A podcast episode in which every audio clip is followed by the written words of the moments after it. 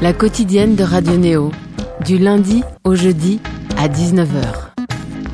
Sa plume chante un onzième album. Ce soir, nous avons plaisir sur Radio Néo à inviter un baryton basse faisant chanter des rimes riches pour convaincre ses auditeurs à suivre de près les pérégrinations d'un personnage devenant millionnaire à la roue de la fortune. Notre artiste fait parler ses points forts, ses capacités à tirer d'une pulsion, une histoire construite d'un monsieur du quotidien tout en trompant quelconque normalité par le jeu des métaphores. En s'ouvrant à la vie, son personnage est un véritable capteur à sensibilité, un prétendu chaud lapin exprimant désir paraît ses dans un genre tendant jusqu'au surréalisme. À retrouver dès ce vendredi, l'album C'est tout ce qu'il me reste, signé Thomas Fersen. Bonjour, bonsoir. Bonjour. Comment ça va? Mais euh, pas trop mal. Votre épisode KO, c'est le début de la semaine, une heure que l'on va passer en la compagnie de Thomas Fersen et pas que. On parlera aussi de Elisa RK, un second EP corps météo sorti vendredi dernier. Et tout d'abord, Thomas, c'est la tradition pour KO, une première chanson issue bien évidemment du répertoire de notre invité. En général, un single. Et là, on ne va pas déroger à la règle. Avec un personnage qui cette fois se retrouve dans son plus simple appareil. C'est tout ce qu'il me reste sur Radio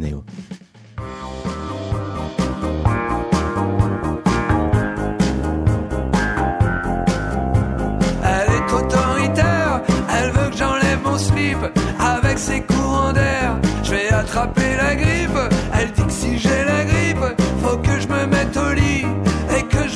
je lui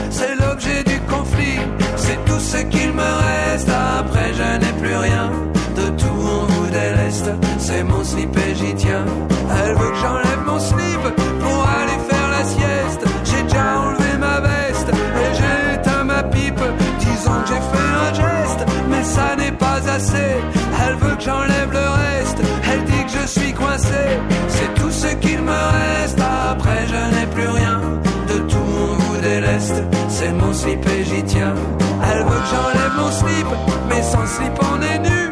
Pour moi, c'est l'inconnu. Et c'est pour ça que je flippe.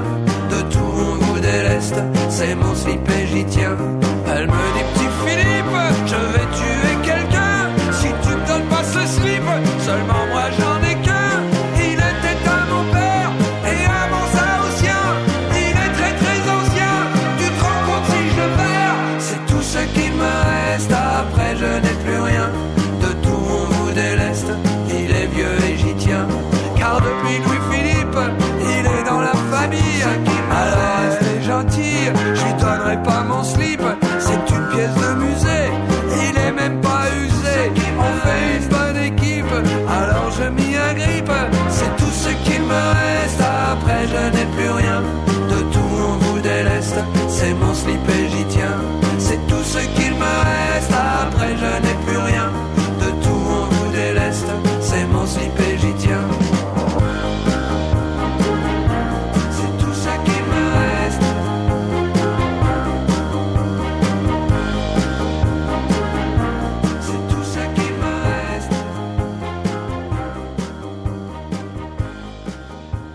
Avec nous sur Radio Néo, Thomas Fersen, œuvrant depuis 1989 dans l'art de raconter des histoires, ce qui a amené notre invité jusqu'à deux créations plus théâtrales même. Le dernier en date, Amitié à votre mère, des pièces où tu te trouves seul sur scène pour compter des monologues de ton cru et à l'instant Et chanter aussi. et chanter.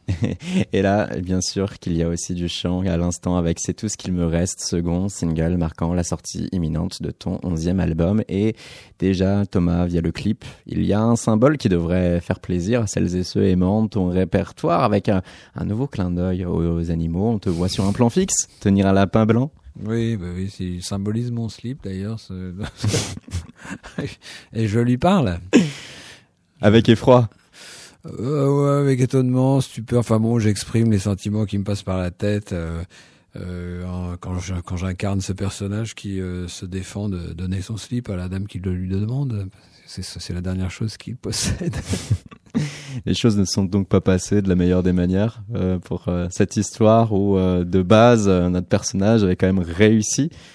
Ouais, C'est-à-dire Ah, que c'est- une allégorie sur le dénuement pour des raisons qu'on peut imaginer après comme on le souhaite, c'est-à-dire soit pour des raisons économiques ou écologiques, pourquoi pas. on peut se retrouver en slip à bien des occasions dans l'existence. Le fait qu'on nous coupe un bras, voire deux, en quelque sorte. Ouais, qu'on nous prenne ce qu'on a et puis euh, qu'on refuse de donner euh, ce, ce slip symbolique de la dignité, peut-être, je sais pas. ou- Parce que le lapin blanc, d'un point de vue purement euh, symbolique. Oh là là, bah alors, euh, je j'ai pas fait des je ne ferais pas une psychologie aussi euh, profonde. Moi, je me, je me limite au café du commerce, vous savez. Euh, le lapin blanc, ouais, c'est. euh, Pour moi, bon, le, le lapin, en l'occurrence pour ce disque, c'est un, un chaud lapin. C'est encore un chaud lapin prétendu, parce que on- évidemment, on lui prête beaucoup à ce personnage, comme à tous les chanteurs d'ailleurs. Enfin, parfois, c'est vrai. Ça fait en effet la couverture, la pochette de l'album où l'on te voit avec euh, un costume de euh, lapin, Ouais. les oreilles. trop trop, Trop grande pour moi. Ouais. Mm. Ça aussi, la métaphore d'avoir à prendre euh, sur ses épaules euh, Une un- réputation. que l'on traîne derrière. Tout à fait, oui. C'est ça une réputation. D'abord, elle vous précède, elle vous suit. C'était quoi euh, ton rapport toi-même à ta réputation ou à ta carrière jusqu'ici? Moi, je suis quelqu'un d'assez flou. Alors, ma réputation, euh, peut-être, euh, je sais pas, oui, c'est ça, chanteur qui, qui utilise des animaux et faut, faut raconter ses histoires. Mais je suis pas un chanteur naturaliste. J'écris pas sur les animaux. J'écris Mm, mm, mm. sur des Oui, personnages. Enfin, sur exclusivement des vecteurs euh, ou euh, À les fondements de la fable. à la narration, oui. Mm, mm, mm. Et euh, là aujourd'hui, la réputation en tout cas est devenue euh, pour toi un sujet suffisamment grand, important pour pouvoir euh, en tirer presque le fil rouge de tout un album. Cet album-ci? On s'est rendu compte a posteriori, c'est-à-dire que j'avais, j'ai commencé à écrire des chansons, les vieilles. Enfin, c'est des, ça me vient dans la fantaisie et il n'y a pas de plan préconçu. Petit à petit, euh, j'organise un petit peu mes idées pour leur donner une idée générale, enfin, Mm. euh, qui est aussi la mienne quand même. Mais voilà, je me suis rendu compte que j'avais écrit ces derniers temps beaucoup de chansons autour de ce sujet. Alors il y a une vérité certainement, puisque c'était puisque je l'ai fait. Mais euh, à un moment, je me suis rendu compte que j'avais non seulement pour ce disque, mais dans le passé aussi, écrit beaucoup de chansons sur un type qui essaye de d'emballer, quoi. Le fameux jeu, hein, ce, ce personnage qui revient sans cesse et qui permet de d'avoir plein de plein d'histoires. Et euh, malgré tout, en termes de réputation, hein, tu euh, donnes un peu euh, le bâton euh, pour te faire battre. Oui. Si jamais en matière d'animaux, en tout cas, tu estimes que que c'est galvaudé, parce que même dans le clip des vieilles, euh, on voit un autre clin d'œil, ce piège à souris. Ouais, bah ça c'est Le. Bah, on, peut, toujours en trouver. C'est pas moi qui ai eu l'idée, c'est euh, Laurent C aussi qui a fait ses petites pastilles. Mais donner le bâton pour se faire battre, ça fait partie du théâtre. euh, c'est guignol, hein. euh, bon. Et pour autant, là, c'est l'album où tu joues le moins, justement, quand même, des animaux. Je, moi, je, je n'y pense jamais en vérité. J'écris sans me, non seulement sans me limiter, mais euh, sans, euh, sans me gêner, quoi. Enfin, je veux dire, je sais qu'à un moment, si, il y a quelques années, je, au début des années 2010, j'ai fait, j'ai fait beaucoup de chansons sur la mort parce que je, voulais plus écrire avec des chansons sur les animaux. Il y en avait encore un petit peu qui se glissaient par-ci par-là, mais je me rendais pas forcément compte. Encore une fois. Euh, et puis voilà, c'est, j'ai des imageries, dont celle-ci, euh, mais j'en ai d'autres. Comme j'ai commencé euh, mes trois premiers albums avec cette imagerie essentiellement, et que euh, le photographe Mondino me photographiait euh, toujours avec un animal parce qu'il trouvait ça très très pictural, et il avait raison.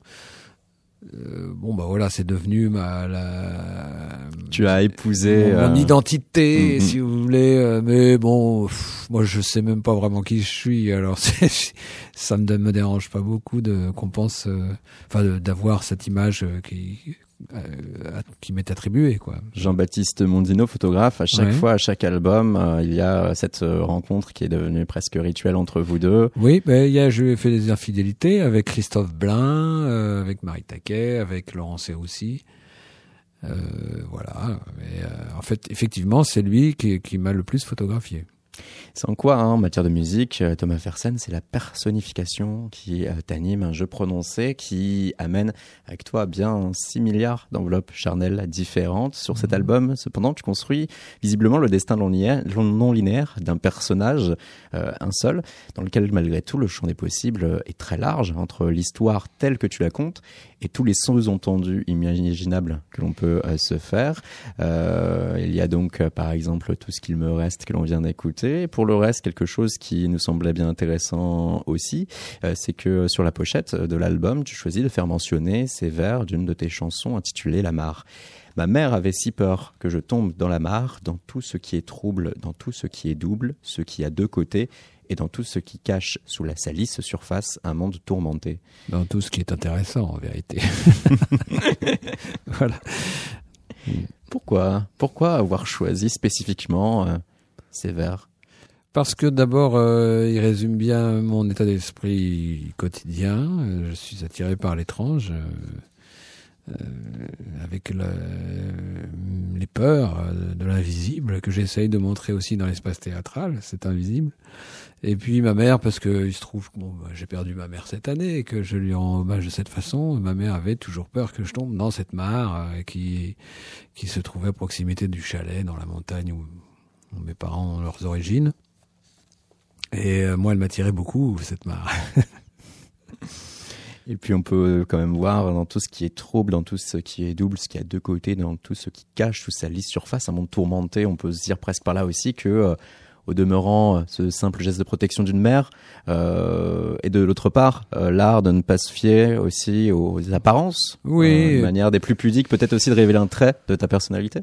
Oui, puis un goût pour le tordu, pour euh, la perversité, tout ce que tout ce que l'inconscient refoule, mais qui, qui, qui évidemment existe en chacun de nous, euh, mais qui fait très peur, euh, parce que c'est l'inconnu. Mais euh, de là jaillissent des émotions poétiques, euh, des émotions littéraires.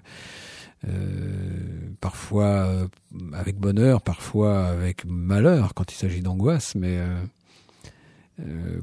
pour l'instant, euh, je m'en sors. Tant mieux alors. il y avait une émission Théo Café il y a deux ans avec Ouais. Catherine Pénac et là deux de euh, Catherine Sellac, parce que Pénac ce n'est pas la sœur de l'écrivain. et il y avait euh, en effet non et deux de tes collaborateurs de toujours Joseph Racaille ainsi que le bassiste guitariste Pierre Sangra s'étaient euh, livrés à un exercice essayer euh, d'indiquer face caméra quelle était ta réelle personnalité. On va te demander de prendre le casque et d'écouter cette chose, cet extrait de Théo Café. La vie, il se met pas en avant du tout. Il, est, il se met plutôt en retrait. Il est discret. Il aime pas trop que les gens le reconnaissent. En même temps, si euh, personne ne le reconnaît, ça l'énerve aussi. Il a un petit ego aussi. Est-ce qu'il est aussi serein qu'il en a l'air? Non, je pense pas. Je pense qu'au fond, il est assez torturé, mais il le montre pas, il le dit pas. Il, il est très secret. Et il y a plusieurs de ces chansons qui sont d'une noirceur euh, époustouflante. Oui, c'est euh, c'est assumé chez moi. Je sais que le monde est tordu et je, je, je, vis avec ça. Rester secret, quitte à parfois quand même profiter de ces chansons pour euh, laisser échapper certaines choses. Euh, oui, en fait, je- c'est aussi parce que je veux de- montrer l'universel de ça, parce qu'on est, on est, je trouve, très seul avec ses propres inquiétudes Mm. et, et le, le- le- les partager et les rendre mo- moins, moins dangereuses, enfin moins pénibles et surtout euh, euh, plus humaines. Et donc, euh, voilà, ça permet peut-être mieux de mieux les accepter. C'est quand on se- sent seul avec euh, une douleur que c'est, quand on la partage, elle pèse déjà moins lourd. Enfin, pas toujours, mais Ainsi, accepter euh, en effet euh, ces douleurs, les assumer, donc les partager et à partir de là euh, vivre avec plutôt que oui, c'est une main tendue en fait. Voilà. C'est euh, et puis aussi, euh, euh, c'est aller euh, solliciter euh, l'imaginaire de chacun euh, dans une zone où on s'aventure mieux quand on est ensemble. ça doit être confortable en tout cas euh, en cela de pouvoir maîtriser euh, le code de l'écriture d'une histoire, euh, être en mesure euh, de pouvoir euh, emmener l'auditeur là où on le souhaite, c'est-à-dire euh, soit une histoire qui peut lui paraître fantaisiste, fictionnelle, soit parfois quelques autres choses qui tient plus de la personnalité de son auteur. Oui, oui, j'ai le sens de, du sacré, j'ai le sens de l'invisible, j'ai le sens et c'est ce que j'essaye d'aller chercher dans mes spectacles. Pourquoi Parce que, enfin, mes spectacles, parce que c'est surtout là que, enfin, mon, mon travail est orienté vers le spectacle vivant. Je fais des disques, mais mon écriture est d'abord destinée à être incarnée sur une scène, euh, dans le jeu, euh, pas seulement dans la chanson. C'est-à-dire, je, je, ce qui me, me motive, ce qui m'attire, ce qui me fait travailler, euh, c'est le jeu théâtral, en premier lieu. Oui, et ça, c'est vrai que c'est quelque chose qui revient euh, sans cesse avec toi, hein, euh, avec euh, euh, pas mal de concerts sur scène où, bien évidemment, l'album va prendre une dimension bien supérieure à ce que l'on peut écouter. Oui, ce sont plus des concerts en fait. J'emmène Mm. les gens dans un film narratif. ah, c'est pour cette raison d'ailleurs que je, depuis cinq ans, je fais des spectacles seul parce que j'avais euh, le sentiment euh, à, une époque que le groupe euh, gênait ma narration. euh, pas moi, parce que j'ai toujours aimé jouer en groupe et j'ai appris à faire de la musique en groupe. Mais euh, euh, voilà, c'était pour moi, il fallait que j'ai un moment, je me libère de, de, de la troupe pour euh, aller vers ce qui me paraissait essentiel chez moi et ce que apparemment les gens, euh, ce qui attirait les, gens dans mon travail, c'est-à-dire euh, mon écriture, mon film narratif, enfin, je, qui pour moi au départ était une gratuité sur la chanson. Je faisais ça euh, et qui a pris sa place. Et euh, aujourd'hui, je renoue avec la troupe puisque j'ai rappelé euh, mes, mes, mes vieux complices avec lesquels on a fait des, des spectacles qui euh, ont marqué des gens à une époque euh, et qui ont, manifestent euh, parfois leur euh, désir de nous revoir ensemble. Je me rends compte, je me rendais pas compte à l'époque, mais je me rends compte qu'on a fait notre histoire ensemble parce que on fait pas, on, on a droit qu'à un tour, hein, donc oui. je ne me rendais pas compte de l'importance que ça pouvait, ça allait prendre dans mon existence. Et euh, voilà, les musiciens qui m'accompagnent aujourd'hui sont ceux-là. On peut les nommer? Bah, c'est surtout Pierre Sangra et Alexandre Barcelona, mais aussi Rémi Capriello et Lionel Gaget. Mais il y en a d'autres qui, j'espère, un jour me rejoindront aussi, parce que j'ai la nostalgie, enfin pas la nostalgie, mais j'ai euh, un- le désir de faire euh, de, de- à nouveau de les retrouver sur scène. Sur l'album, euh, il y a une Je, nouvelle je pense personne. à Jean-Luc Arami et Norbert Lucarin, par.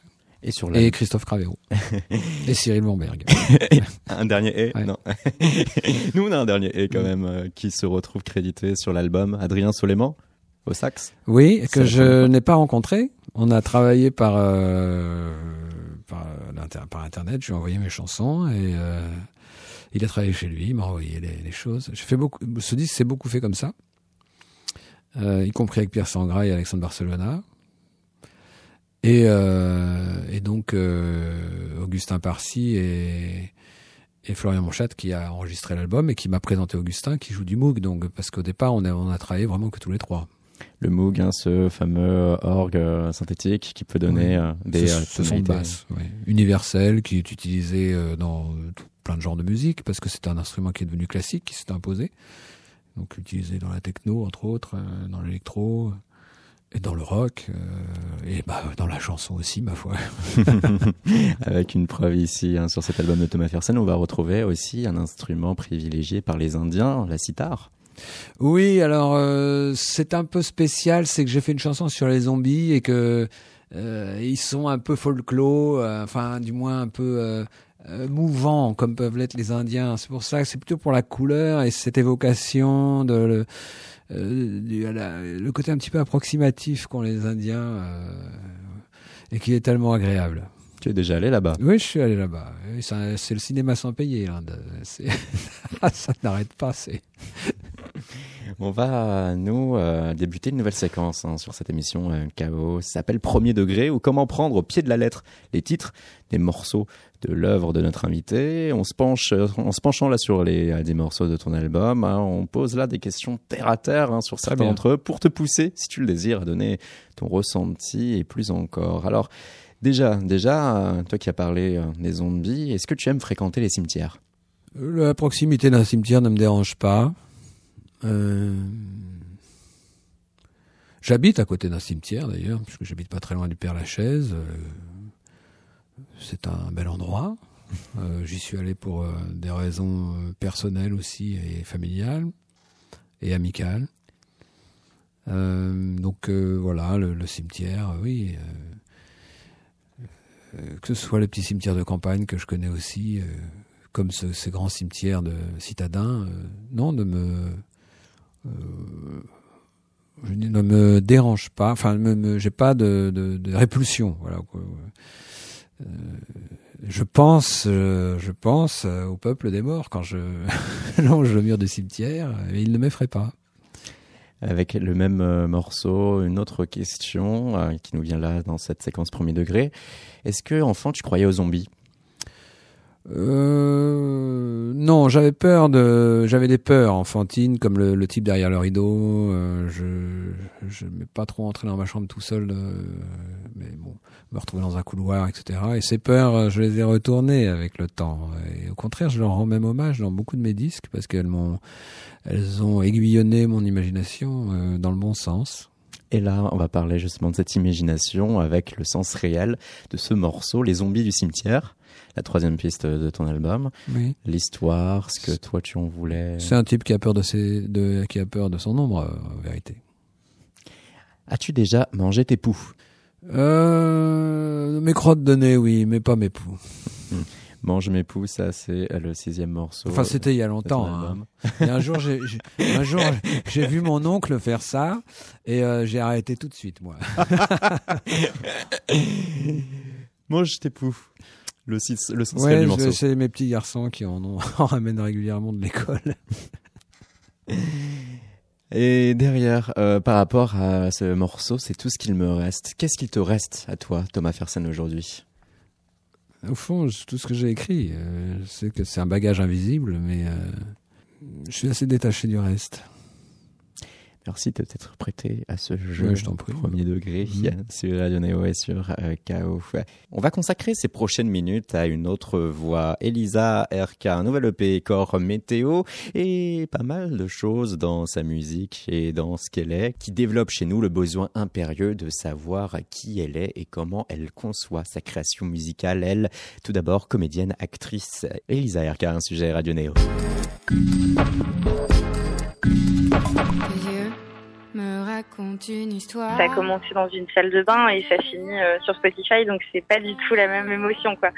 C'est vraiment de se dire, euh, putain, euh, j'ai créé un truc et les gens y ont accès, quoi. Donc c'est une intimité partagée, en fait. Elisa Rochka a de nouvelles lignes à rajouter à sa biographie musicale, celle dont on peut lire les lignes de son destin filmographique sur les deux bibles du cinéma, Allociné comme IMDB, voit avec grande satisfaction sa page Spotify se remplir des cinq titres composant son second EP, Corps Météo. C'est assez ouf. euh, c'est enfin, c'est abouti, quoi. C'est un projet qui, c'est un peu un accouchement euh, très très chouette parce que euh, ça fait un an que que le PFI est fait, euh, fini. Et, du coup, euh, de le voir sur les plateformes, de pouvoir l'écouter, pouvoir euh, voir que c'est que des gens ont accès à ça, euh, c'est hyper touchant. Ça me fait vraiment quelque chose. Comédienne au théâtre aimant façonner l'univers sonore de ses créations sur les planches, Elisa Rochke s'est fait une place dans les castings de Pour une femme avec Benoît Magimel et Mélanie Thierry, Arrête où je continue avec Emmanuel DeVos et Mathieu Amalric, la comédie Rupture pour tous où elle partage le premier rôle avec Benjamin Laverne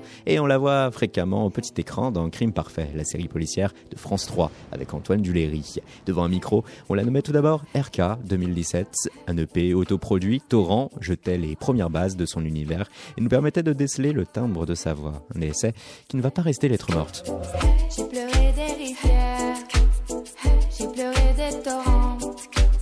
On a eu des très jolis retours sur euh, sur le premier EP qui était vraiment artisanal, fait maison. Euh, J'ai pu rentrer à Universal Publishing, donc euh, signer euh, signer quelque chose de concret aussi, euh, avoir aussi un petit peu les moyens de créer un deuxième EP plus produit, un clip.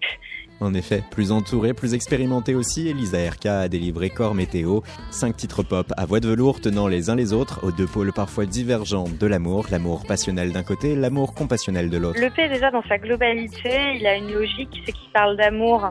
Il parle d'une histoire d'amour avec un début, un milieu, une fin et, avec toutes les étapes qu'on traverse quand on est amoureux, quand on ressent de l'amour. Et j'avais envie vraiment de, de décrire ce voyage-là euh, euh, parce que c'est, euh, enfin, l'énergie de l'amour, c'est quand même euh, la plus belle énergie créatrice euh, du monde, quoi. On peut dire ce qu'on veut, c'est quand même le truc le plus fou. L'amour, c'est dingue, quoi. Et Corps Météo, c'est vraiment la chanson au moment euh, de l'acte euh, amoureux très fort, qui est très euh, connecté à l'autre, qui est très partagé.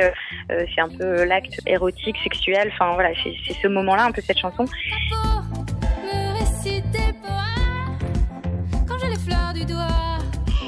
quand j'ai les fleurs du doigt. Pardonne-moi de ne pas avoir ouvert la porte, la porte pour toi. Pardonne-moi de ne l'avoir jamais ouverte, celle-là. Pardonne-moi, qui clôt donc le P. C'est une chanson euh, qui est pour moi une autre euh, forme d'amour, une forme euh, d'amour ouverte au monde, avec un regard posé sur le monde, mais avec euh, une impuissance aussi de donner et de partager cet amour, parce que c'est, il n'y a pas de, il a pas de morale, il n'y a pas de de réponse apportée dans cette chanson, mais il y a juste une question posée, à savoir euh, qu'est-ce que je peux faire quand voilà je, je vois euh, j'ai accès à cette euh, misère. Alors c'est un mot qui englobe beaucoup de choses, mais j'ai accès à, à des gens qui n'ont pas le même luxe et le même euh, train de vie que moi et le même euh, bonheur que moi. Et qu'est-ce que je peux faire pour eux? Qu'est-ce que je ne peux pas faire? Et qu'est-ce que qu'est-ce que je suis en mesure et qu'est-ce que je suis en capacité de faire? Et qu'est-ce que je fais sincèrement aussi?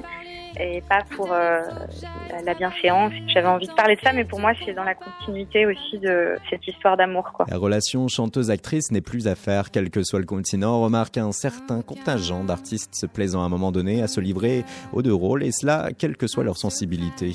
Exemple récent, probant, Kiefer Sutherland, dont l'image restera à jamais collée à celle de l'agent spécial Jack Bauer devant sauver la stabilité de l'Occident contre vents et marées, guitare en main, et en son nom propre, le voilà en mode country blues, à communiquer bien d'autres facettes de sa personne. Chez Elisa Erka, les ressorts de la création musicale lui permettent de naviguer en territoire personnel, de s'exposer à sa fragilité, là où le parfait acteur est censé, selon Vittorio Gassman, avoir une âme vide pour être le parfait réceptacle d'un rôle. C'est vrai que euh, quand on te propose un rôle, euh, il te suffit. Alors, il te suffit, c'est un travail, mais il te suffit de rentrer dedans, de- d'aller où on t'attend et de, proposer quelque chose. Mais on te propose déjà de la matière. Il faut t'y imprégner, il faut, il faut rentrer dans ce personnage et, et correspondre à ce qu'on te demande. Il y a déjà un début, quoi. La musique, effectivement, euh, t'arrives, euh, tu proposes tout.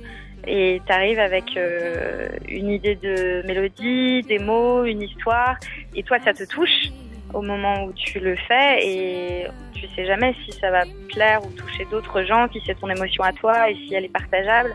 Et donc euh, c'est vrai que l'enjeu et le risque et la fragilité que ça demande, c'est absolument euh, différent à cet endroit-là parce que euh, parce que c'est toujours un saut dans le vide euh, de proposer une nouvelle chanson, de la chanter. euh, voilà, c'est un peu ça la, la différence au niveau de la fragilité. On va dire. Tu sens qu'il y a eu un supplément d'âme, là, que tu as eu euh, à donner avec, là aussi, ce, ce second EP que tu as construit.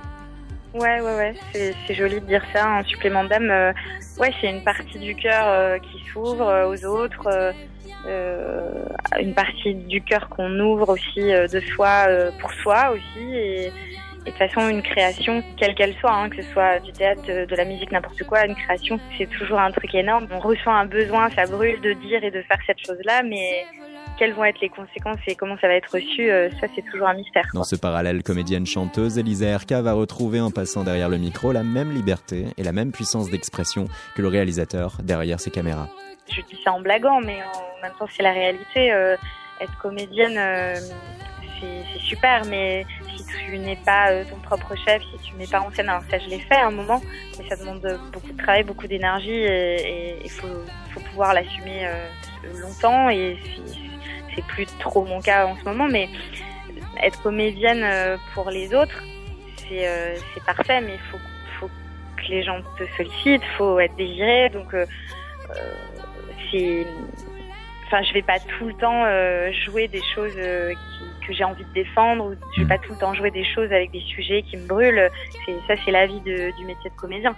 Après euh, la musique euh, dans la musique j'ai l'impression que c'est un endroit où je peux exprimer euh, euh, les choses qui me touchent, les choses qui me traversent de manière beaucoup plus libre et de manière plus instinctive parce que parce que j'en suis euh, j'en suis le patron entre guillemets euh, Donc c'est une liberté qui est très forte, qui est très grande et qui est précieuse. L'un dans l'autre, il faut savoir s'entourer pour aboutir à une création. Pour Corps Météo, Elisa Erka s'est rendue à Londres avec un but spécifique, faire réaliser l'EP à Magiker, l'un des artisans des premiers succès critiques de Camille. Il est particulièrement génial et efficace parce qu'on avait une semaine, cinq jours en fait pour être précis, et il y a cinq titres, donc ça fait une chanson par jour. Et je suis arrivée avec euh, mes bases, mes mélodies, euh, et le mec a tout de suite pigé l'univers, euh, les, arrangements qui me plaisaient, les sons, parce que c'est très compliqué d'avoir le même vocabulaire en fait, et du coup ça a très très vite matché, donc ça c'est une vraie chance. Et, oui, c'était c'était inédit dans le timing, dans le lieu, le fait de le faire à Londres aussi, d'être un peu immergé comme ça là-bas, c'était vraiment précieux.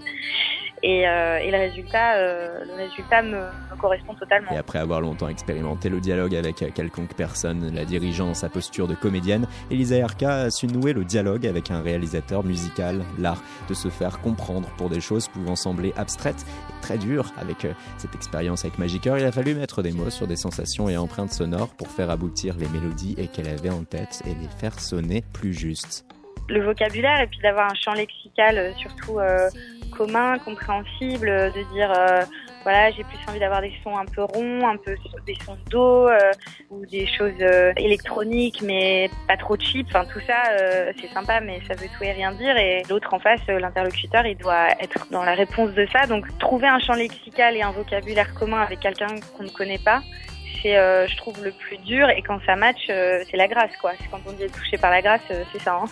c'est trop rien, quoi. Ça a carrément même dépassé mes attentes parce que il est en proposition, bah, c'est hyper agréable. Il propose plusieurs choses. Euh, en une heure, euh, il y, a, y, a, quatre propositions. Quoi. Donc c'est allé assez vite quand même. Et plus chanteuse ou actrice, les deux, et peut-être un argument supplémentaire pour celles et ceux lassés de voir en France les acteurs catalogués mauvais chanteurs et inversement, ou encore le fait de vouloir faire de la musique juste pour ajouter une corde à son arc show business. Mettant sur un pied d'égalité les notions de musique et de film, Elisa RK prépare son premier album et est attendue à Rennes courant décembre pour les prochaines transmusicales. En parallèle, on la retrouve dans la production de la la dernière pièce de théâtre d'Alexis Michalik, Le Cercle des Illusionnistes, une création, le futur aussi de Justine Heinemann, songe à la douceur, au grand écran tout prochainement Le Dindon, on la retrouve avec Jalil Lesper, et toujours ce rôle récurrent dans la série Crime Parfait sur France 3 avec Antoine Duléry.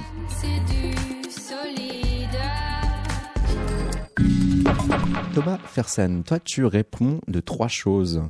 L'esprit français, déjà, comme tu le dis, pouvoir se moquer gentiment des choses sans verser pour autant euh, dans la morale, avoir un esprit un peu espiègle. On va t'inviter à reprendre le casque. C'est un autre extrait, euh, là, issu de ce fameux entretien Thé au café. Nous avions un esprit assez satirique et moqueur à la maison. Donc on n'était pas là euh, dans la complaisance de ces petits bobos et de ces et donc c'est ma c'est mon école, c'est ma famille c'est le canard enchaîné, c'est c'est euh, c'est la farce qui existe et qui existe. Oui, la farce qui existe plus largement dans l'esprit français, qui est moqueur, qui aime bien se moquer. Voltaire. Euh, vous aimez qu'on se moque de vous? Ça me dérange pas. Et même, je vais même vous dire un truc. Pour monter sur une scène, il faut avoir un certain sens du sacrifice et accepter justement, chercher même la moquerie une autre euh, interview sur internet pour euh, Frog Easy Light euh, où tu disais je transmets quelque chose que j'ai reçu, une certaine façon d'utiliser le langage, une certaine vision du monde, un certain esprit. Or, cela est très français, ça existe chez nous encore, peut-être moins visible qu'auparavant, mais l'esprit français est très singulier. Je revendique cet héritage au nom de la diversité culturelle. Ça, c'est le premier point. Un second point hein, sur lequel euh, tu euh, réponds euh, tout au long de ton répertoire et de ta discographie, essayer d'être le moins sombre possible. Cet extrait d'interview, c'était via Le Figaro. On met parti pris dans la chanson. J'ai envie de, trouve qu'il y, y, a beaucoup de place faite au tragique, au drame dans, dans notre, euh, dans notre quotidien et que peut-être que mon contrat social à moi, c'est au contraire d'apporter aux gens euh, de l'espérance, de la joie de vivre, qui sont aussi tout aussi présentes dans la vie de toute façon, mais que simplement par euh, la nécessité de l'information, que, que, que, le drame et le tragique prennent cette place-là. Contrat social, le mot peut être... Oui, j'aime bien ce mot. Oui. Mm, mm, mm. Bah, ça, ça me donne un petit peu de légitimité à, la, à mon métier de, de fantaisiste, quoi. Car parfois tu avais du mal à le faire comprendre aux autres, ou alors toi à assumer euh, un rôle euh, plein et entier d'artiste? Bon, c'est pas un métier euh, très sérieux quand même. Mais on a quand même, on est dans le contrat social, on a un rôle à jouer, effectivement. Et pour moi, euh, le premier rôle, c'est de ne pas se regarder le nombril. Bon, voilà, j'ai un peu le sentiment que c'est quand même euh, la démarche générale euh, dans la chanson, mais ça n'a pas toujours été comme ça. C'est c'est c'est dans notre époque. Euh, c'est comme ça, à notre époque. On se regarde beaucoup le nombril, on est souvent triste quand on chante, mais ça n'a pas toujours été ça, encore une fois. Tu dis ça n'a pas toujours été ça, ça veut dire que toi tu marques, époques, euh. tu marques justement euh, une année ou une décennie pour ce tournant. Euh, ouais, je crois que c'est le rock qui a amené ça en fait. Je crois que c'est le rock parce que ça, ça- le rock s'adressait euh, pas au début parce que Elvis, euh, ça c'était pas du tout euh, Ouais, triste euh, à se regarder le nombril. C'est arrivé plutôt dans les années 60. J'ai beaucoup aimé ça, hein, euh, mais c'est très adolescent. On a, il y a une certaine complaisance dans le dans la déprime quand on est adolescent. La euh, période gothique ça nous de donne un monde. petit peu de, de la consistance, de Mm. se sentir. euh, donc euh, voilà, là, je, bon, après, je, je trouve que c'est quand même une, un terrain qui a été surexploité, quoi. Enfin, à un moment, euh, on peut peut-être passer à autre chose. Je parlais tout à l'heure de cet esprit français. qui, bon, bah, je sais pas, euh, quand on regarde, euh, quand on, on lit euh, les ouvrages du XVIIIe siècle, on n'était pas dans cet état d'esprit. On était plus satirique, plus critique, plus et c'était général. Donc ça peut, ça peut. Enfin, on voit bien qu'il y a des, des mouvements de pensée quand même. Des Mais euh, est-ce qu'on peut pas se dire aussi que euh, cette musique est le simple reflet effet De miroir d'une société de l'époque qui en effet nous tire et nous pense tout ça? Il y, a, il y a un fond de vérité dans ce que vous venez de dire, puis il y a aussi un fond de commerce. Mm, mm, mm. en tout cas, jamais tenté, euh, Thomas Fersen, de te livrer à ce même jeu et tu as jamais été tenté de faire évoluer ton contrat social, par exemple là. non, moi je, suis un être extrêmement superficiel. J'en ai vraiment conscience. Donc euh, c'est pour ça d'ailleurs que je m'abstiens de donner des conseils à qui que ce soit et de d'utiliser l'impératif dans mes chansons, euh, parce que je, je- surtout ne, su- ne, ne me suivez pas parce que je suis perdu. Tu dis superficiel, mais en même temps, euh, tu vas avoir euh, ce côté où euh, tu acceptes de euh, t'exposer, euh, comme tu le dis parfois, Oui, aux moqueries ou à ce jeu. C'est et faire du, du monter sur des planches, faire du spectacle, c'est aussi donner le bâton pour se faire battre. Mais il y a un certain, euh, une certaine, un certain sacrifice à faire du spectacle parce qu'on montre des choses de soi un peu sans, sans pudeur. Enfin, on se sacrifie. Oui, regardez, il y a des, des, des personnages, par exemple, dans le cinéma, qui est, qu'on- les gens les prenaient, euh, les abordaient dans la rue euh, en leur parlant comme à des, des imbéciles. Je pense à Bourville ou et les gens pensaient qu'ils étaient idiots, quoi. Mhm. Donc il y a une certaine, euh, Ils pas une certaine abnégation dans le métier de, de, de spectacle. Oui. Alors que ouais, là, ce serait pour faire une petite métaphore un peu contemporaine, c'est un peu comme euh, mais laisser une photo euh, non filtrée sur les réseaux sociaux où euh, on va avoir euh, Ouais. En même temps, euh, moi, c'est- l'image intéresse peu les gens qui éventuellement s'intéresseront à moi. Donc j'ai cette Mhm. chance. Je suis assez tranquille avec ça. Donc je risque pas grand chose. Alors qu'en parallèle, quand tu as essayé d'écrire pour euh, d'autres, euh, il y a une certaine personne que tu n'as jamais nommée, mais qui euh, aurait refoulé le mot champignon. Ouais, ouais, ouais, exact. Mais ça, ça m'amuse beaucoup. C'est que la chanson contemporaine euh, se restreint énormément, se, se, se censure, se limite à un vocabulaire très étroit. Il y a des mots qui sont interdits parce que ça fait un peu, ça, ça, si vous voulez, ça nuit un peu à la gloire. Ah, ça désacralise, du- ça euh, désacralise le chanteur. Les champignons, et Johnny Hallyday qui chante champignon, ça marche pas, quoi. on essaie de s'imaginer, mais enfin, C'est pas lui. il y a tellement de sosies vocaux hein, qu'on pourrait bien payer quelqu'un pour essayer. Jouer d'un vocabulaire riche, en tout cas, ça c'est ce qui forme hein, le troisième point euh, caractérisant ton euh, répertoire. Tu vas user beaucoup d'ellipses, écrire même en cherchant plus les rimes riches qu'autre chose, quitte à ce que cette recherche t'emmène vers des histoires qui peuvent parfois être euh, absurdes, fantaisistes ou surréalistes. Ça, c'est également quelque chose que tu as pu prononcer euh, par le passé. Thomas Fersen, en tout cas, avec tout ça, on trouve qu'il y a un parallèle fort entre toi, ta recherche, et celle d'un écrivain. Et à ses yeux, qu'il y a donc aussi un point de ressemblance fort entre ta démarche et le courant du nouveau roman, euh, où euh, lorsque, je cite, le récit n'est plus l'écriture d'une aventure, mais l'aventure d'une écriture. Ça, c'était le critique euh, Jean Ricardo hein, qui avait posé les jalons de ce courant fétiche de la moitié du XXe siècle qui cherchait à rompre avec le romantisme, les œuvres grandiloquentes de Balzac et compagnie. On retrouve des clés avec toi, hein, parce que ton personnage fétiche, déjà, il n'est jamais clairement identifiable. Ça, c'est un peu les codes du nouveau roman tu le nommes pas en tout cas. Hein. Et puis ces histoires aussi vont être centrées vraiment, hein, et on a pu le voir déjà avec euh, le premier extrait euh, de ton album qu'on a écouté en cours d'émission. Tes histoires sont centrées sur la vie quotidienne, et c'est d'ailleurs ce qui peut sublimer le propos. Mon personnage est un personnage du quotidien, mais il a des prétentions euh, aristocratiques complètement déplacées puisqu'il s'exprime en vers, alors qu'il en, en rime riche. Donc déjà le postulat de base est cocasse et euh, d'abord montre les réalités du personnage, du moins de, et le manque et sa superficialité, et son son manque de sérieux, quoi. Son, euh, mais euh, voilà, après on peut théoriser ce que j'ai fait, mais j'ai jamais été conscient de, de, de cette de, de m'inscrire dans la lignée du nouveau roman que j'ai assez peu, même pour ainsi dire, pas lu. Et moi, j'ai davantage lu euh, les, les, les, écrivains qui sont qui ont été décriés par les ceux du, du, les fondateurs du nouveau roman. du coup, ton bagage littéraire, Thomas Fersen.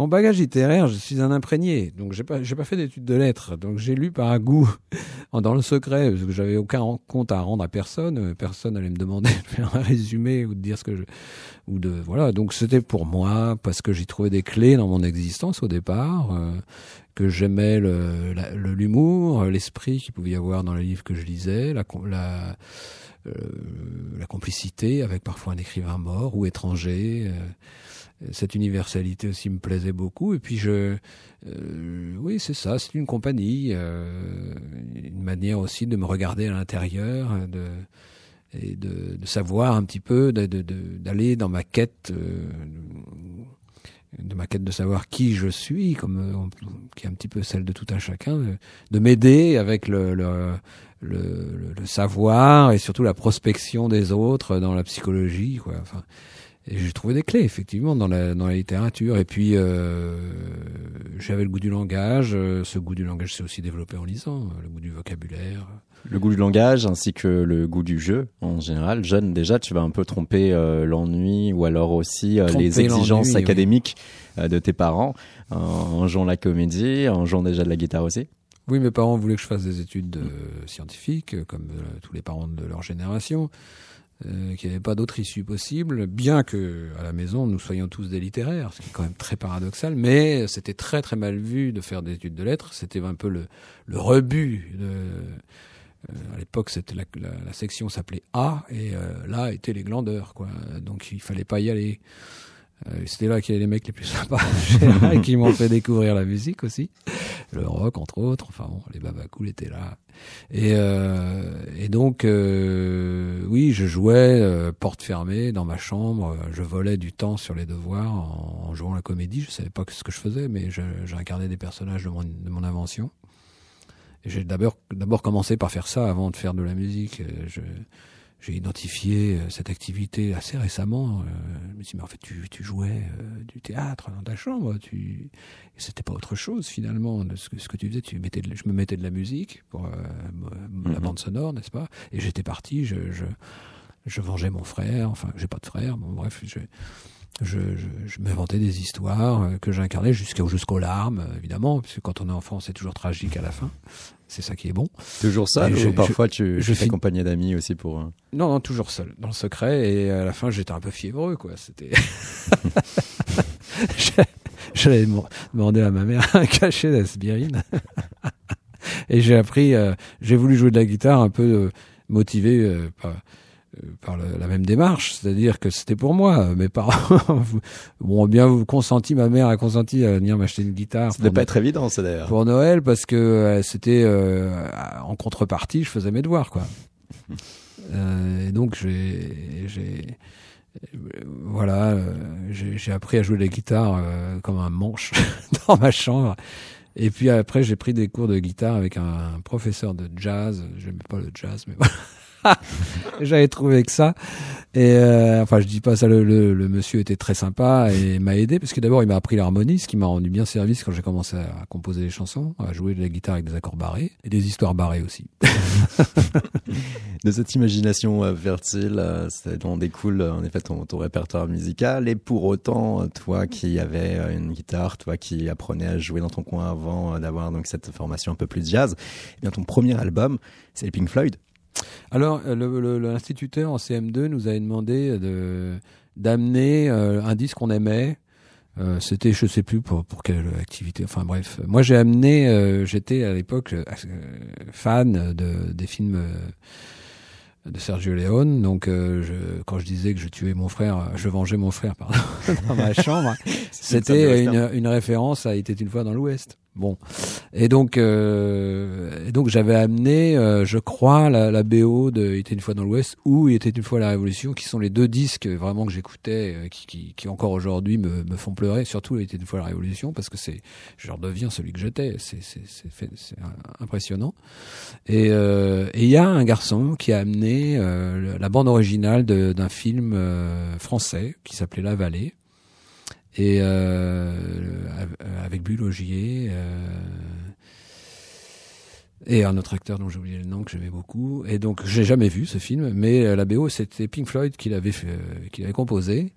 Et euh, donc euh, et le prof qui devait aimer le rock euh, etc a choisi celui-là et non pas mon disque ma BO de, de, de Morricone et donc bah, j'ai acheté le disque je suis pas rancunier, j'ai pas été vexé, j'ai été intrigué, j'ai été euh, j'ai acheté ce disque. C'est mon premier album de rock euh, spécial parce que quand même Pink Floyd c'était spécial et il y avait à la fin de la face A un moment euh, un espèce de cri qui me terrorisait mais c'était la mort qui tombait sur moi et donc à chaque fois que j'écoutais ce disque j'allais au dernier morceau je me dépêchais d'aller enlever le bras de sur le disque pour ne pas entendre ce cri. Bon, bah, je l'ai réécouté depuis. je ne retrouve pas les, mêmes émotions, malheureusement. c'est beaucoup plus fade, mais, mais euh, c'est un beau disque. C'est un beau disque. Et euh, cet album, précisément, c'était le titre de l'album? La Vallée, ça s'appelait Obscured by Clouds en anglais. Qu'est-ce qui t'a D'ailleurs, c'est intéressant parce que c'est assez flou, obscured by cloud. C'est ça que ça veut dire. Et moi, le flou, c'est ouais. comme je parlais de la mare, c'est quelque oui. chose qui m'a toujours euh, attiré. Euh... Qu'est-ce qui t'a empêché d'essayer à un moment donné de sortir des albums qui allaient être sur une recherche musicale proche des Pink Floyd? Oh, j'ai quand même, je, il me semble que j'ai euh, sur une ou deux chansons, il y a eu une influence, un son un peu Pink Floyd. Ah oui, puis on m'a dit, euh, alors voilà, bah, c'était pas du tout mon intention, mais sur l'album précédent, je vole sur une vache. Et là, je l'attendais. Hein, alors euh, la référence à Pink Floyd, parce qu'il y a eu un album qui s'appelait Animals, où il y avait un cochon qui volait au-dessus de la grosse centrale euh, électrique qui avait un, au sud de Londres, je crois. Et euh, et puis sur les albums de Pink Floyd, il y avait beaucoup, il y a eu euh, Mother, je crois, ou deux, deux, deux disques au moins avec une vache. Donc euh, ça suffisait pour que je sois influencé par Pink Floyd. Vous comprenez la vache, c'est Pink Floyd la vache. Avant, avant Pink Floyd, il n'y avait pas de vache. Donc euh, évidemment, ce petit raccourci, il y a des journalistes qui l'ont fait. Hein. ah ouais, c'est donc on m'a demandé ah c'est très Pink Floyd ce nouvel album? Bah non, c'était avec un quintet à cordes euh, et des histoires qui se passent dans un village. Donc je vois pas bien le rapport avec Pink Floyd, mais bon, voilà. C'est vrai que quand on a fait la photo, hmm. Mon dino a dit ah ouais ça va être, on va faire une vache qui vole au-dessus de d'une ville. Euh, il va y avoir un petit côté Pink Floyd. Il a dit lui il a dit mais c'est de sa faute. moi je suis pour rien. lui il a des références rock. Comme moi il est un petit peu plus vieux que moi mais on a bon les mêmes références enfin du moins de, on a connu euh, ces albums quand ils sortaient donc euh, ça nous a marqué. Qu'est-ce qui fait que tu as épousé, en tout cas toi, euh, les contours d'une chanson qui va être plus euh, caractérisée euh, chanson française euh, et à certains égards pop rock? C'est une certaine façon de un réflexe de désobéissance à la fin des, des années 80 que j'ai détesté, je le dis tout, tout, net, je détestais la production musicale de ces années-là, à peu près dans son intégralité, avec quelques exceptions quand même. Et donc chanter en anglais à ce moment-là, je trouvais que c'était rentré dans le rang, alors que dans les années 70, on était 3000 à écouter euh, David Bowie. Mm. Dire, personne écoutait du rock, il faut le savoir. Mm, mm, euh, ces artistes-là, ils venaient pas en France parce qu'il n'y avait pas de public. De temps en temps, il y avait un concert, c'était aux abattoirs de la Villette, faut voir. Et c'était dangereux. C'était les, les gens du, du- de l'extrême droite qui faisaient le service d'ordre. On n'avait pas de concert, on n'avait rien. Le rock, c'était un truc d'Indien. C'était un truc bon. À partir des radios libres, c'est devenu euh, une culture de masse. Eh ben oui, mais nous, notre le sang qui coulait dans nos veines, c'était du sang d'Indien. Et moi, la culture de masse, non, ça m'intéressait pas. J'ai cet égoïsme-là de vouloir des choses qui sont pas euh, euh, les autoroutes, euh, etc. Donc le rock, je trouvais que ça devenait un truc complètement galvaudé, complètement contradictoire avec ce que l'image qu'il avait et ce qu'il racontait. Absolument pas révolutionnaire. C'était un vieux, un vieux business, oui, euh, et qui était en train d'écraser le monde. euh, voilà, culture de, de, de grosse masse. Donc euh, je, à ce moment-là, je me suis mis à chanter en français par euh, Par esprit pour, d'anticonformisme. pour désobéir. Hmm. Et on n'est pas, et je suis pas le seul.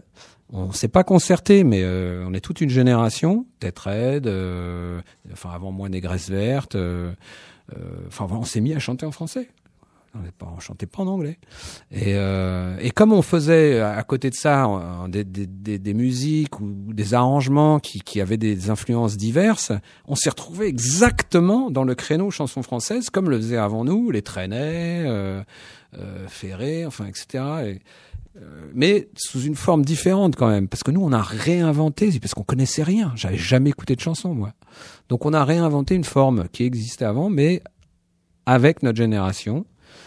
Et euh, voilà, je sais plus, je sais plus. euh, ce, que- ce que- Ce qui fait que euh, par rapport à la naissance même de ton premier album et ce que tu estimais être naturellement ton son à toi, tu es parti presque d'une de zéro, j'avais aucune chanson. J'écrivais les chansons vierge euh, et Ah oui, vraiment sans. euh, Parce que j'écrivais, moi je faisais les chansons en yaourt d'abord, puis après en mauvais anglais. Et là, j'ai j'ai commencé à partir de 86-7 à écrire en français, mais d'abord au départ, c'était encore, j'avais, j'avais pas encore bien compris. euh, j'ai pris du retard parce que euh, je, je faisais pas de concert. J'en faisais quand j'étais plus jeune, quand j'étais je faisais des groupes punk, mais là j'en faisais pas. J'étais tout seul chez moi avec mon ordinateur, euh, mon Atari à l'époque. Et puis euh, j'en ai eu tellement marre de ça, je me dis mais c'est pas ça que tu veux faire. J'ai fait un 45 tours qui a pas marché, et puis après je me suis dit mais donc j'ai commencé à faire du piano bar. Je dis au moins moi ce qui m'intéresse c'est le, le live quoi. Et là j'ai commencé à écrire des chansons d'une façon différente parce que j'ai pris conscience du public et de la nécess- nécessité de devoir euh, Se coller au public. euh, voilà de, de, de l'emmener quelque part, de lui faire plaisir, de, de le faire marrer, de le saisir un public qui, me connaît pas, qui a rien à qui me doit rien quoi. Et ça c'était- c'était mon école. Donc à part, j'ai toujours eu cet état d'esprit. D'où euh, peut-être aujourd'hui, euh, quand on regarde ma démarche, elle, elle- on la comprend mieux quand on voit comment j'ai commencé. Un petit aparté, euh, Thomas Fersan. Il semblerait que tu aimes le football d'antan, avec euh, notamment il y a une interview euh, pour euh, l'équipe, euh, ton goût exprimé pour Ouais, les grands j'aime matchs, toujours le foot. l'épopée de Saint-Etienne. Toujours aujourd'hui? Ouais, ouais, j'aime toujours. J'ai, j'ai euh, beaucoup de plaisir dans le geste, euh, euh, la folie que ça peut être. Bon, parfois c'est barbant, la plupart du temps c'est rasant. Tout ce qu'il y a autour euh, me dégoûte. Mm. Euh, pff, J'irai pas foutre les pieds. euh, Enfin, si, je, je suis déjà au stade et j'ai beaucoup aimé. Mais bon, il y a tout un, il y a un truc autour là. Ouh là là, pff, ça sent pas très bon quoi. L'aspect. Ouais, les fachos, tout ça, machin. Oh. Mm. Et C'est vrai, il faut Et puis alors, c'est pas exclusif à Paris, hein, c'est partout, partout, partout. Il est très fréquent de voir des capitaines de l'ultra, hein, les supporters euh, fous furieux, donc euh, euh, ceux qui mettent le plus l'ambiance dans les stades, euh, être et avoir des accointances directes avec euh, Ouais, le Front. National, ça c'est vrai. Mais Ouais, et puis la sauvagerie, bon, un peu je comprends qu'on puisse avoir le goût de ça, hein, c'est la marre. hein. Mais euh, ça- en, en, en foule, ça me, Mm. ça me plaît plus. Indi- tout seul, oui. Avec les autres, non. C'est comme la religion d'ailleurs. J'ai le sens du sacré, mais c'est tout seul. J'irai pas à l'église avec les autres. C'est tout seul, ça me regarde.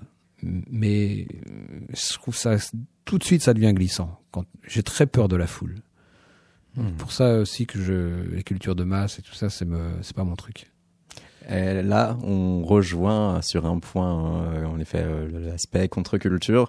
Toi, c'est un certain attaquant quand même d'un certain club mexicain qui va amener le Thomas, Peut-être. semble-t-il. Euh, en fait, c'est j'avais euh, c'est l'époque où j'ai lu Thomas Mann, euh, donc bon, euh, c'est vrai que quand je, je regardais la Coupe du Monde au Mexique, d'ailleurs c'était assez marrant parce que c'était très tard le soir, au revoir la nuit, Et euh, le son était mauvais. Euh, on entendait comme s'il parlait euh, depuis la lune. On entendait Thierry Roland. C'était coupé. Il y avait de la, friture. Et on avait vraiment l'impression que c'était très loin. Et à un moment, euh, il y a un joueur qui prend le ballon. Il s'appelle Thomas Boy. Tiens, Thomas, c'est bien ça comme prénom. Même au Mexique, il y en a qui s'appellent Thomas. Une carrière internationale pour moi. Je croyais encore à l'époque. Je chantais encore en anglais. Et, euh, et donc, je, voilà, Thomas m'a plu. Et puis, il n'y en avait pas. Des Thomas, c'était rare à l'époque. Enfin, il- c'est venu. à- Il y a eu. Je me suis baptisé Thomas en même temps que plein de Beaucoup, parents ouais, ouais, ont ouais, baptisé leur. D'ailleurs, il y en a un ici qui doit avoir à peu près mon âge euh, d'artiste. En fait. Thomas Guinogagne qui est derrière les platines pour réaliser cette émission. Thomas Boy, c'est euh, celui qui détenait le record Oui. du nombre de buts marqués au sein des Tigresses de Monterrey. Donc euh, le football mexicain, euh, c'était quelque chose aussi qui pouvait t'attirer dans cette, euh, ce côté Bah vouloir chercher simplement ailleurs le- Ou c'est juste lui comme ça, l'avoir vu? Mais la vérité, c'est que le football mexicain, à cette époque-là, on n'en entendait jamais parler. Personne ne savait, rien. Il n'était pas chroniqué, ni quoi que ce soit. Donc, on en entendait parler uniquement parce qu'il y avait la Coupe du Monde. Ce qui était fabuleux, d'ailleurs, dans la Coupe du Monde. On t'interrogeait, toi, hein, sur cet euh, article pour l'équipe, sur le destin de André-Pierre Gignac, hein, l'un attaquant français qui lui a fait le choix Ah, là, ça- audacieux et romanesque de quitter l'Europe pour jouer Exactement. dans un championnat réputé. Euh, Ça, ça te parle Ah ouais, le, le gars qui décide d'aller vivre au Mexique et de jouer dans un club et d'y réussir, bah, je pense qu'il doit se faire beaucoup moins s'emmerder que certains. Un second extrait de ton album, Thomas, tout de suite sur euh, Radio Néo, Thomas Fersen avec Les Vieilles. Elle avait 18 ans et moi j'en avais 16. Elle me trouvait trop jeune et pour la mettre à l'aise, je lui ai dit moi j'aime bien les vieilles. J'aime bien les vieilles maisons, j'aime bien les vieilles bouteilles. Moi j'aime bien les vieilles. J'aime bien les vieilles bagnoles, les clous, les rossignols. Moi j'aime bien les vieilles.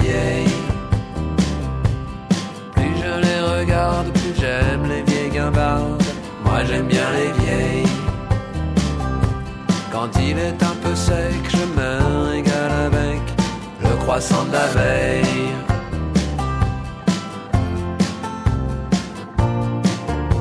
C'était une terminale, moi j'étais en troisième. Et alors où est le mal? Quel est le problème? Moi j'aime bien les vieilles. Je vois pas où est le drame, je rattraperai le programme.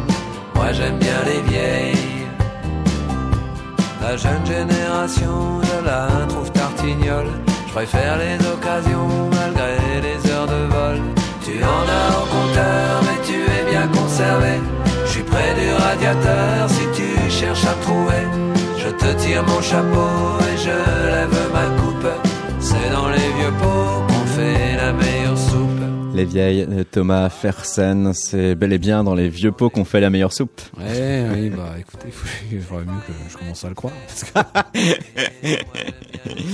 C'est le morceau qui inaugure euh, cet album, le premier single également. Et si jamais tout ceci vous a euh, convaincu ou vous donne une forte curiosité quant au reste de l'album, sachez que celui-ci sort ce vendredi et qu'il y aura ce samedi depuis la Fnac Saint-Lazare à Paris un concert gratuit. Euh, Thomas, c'est euh, donc ce samedi à 16h.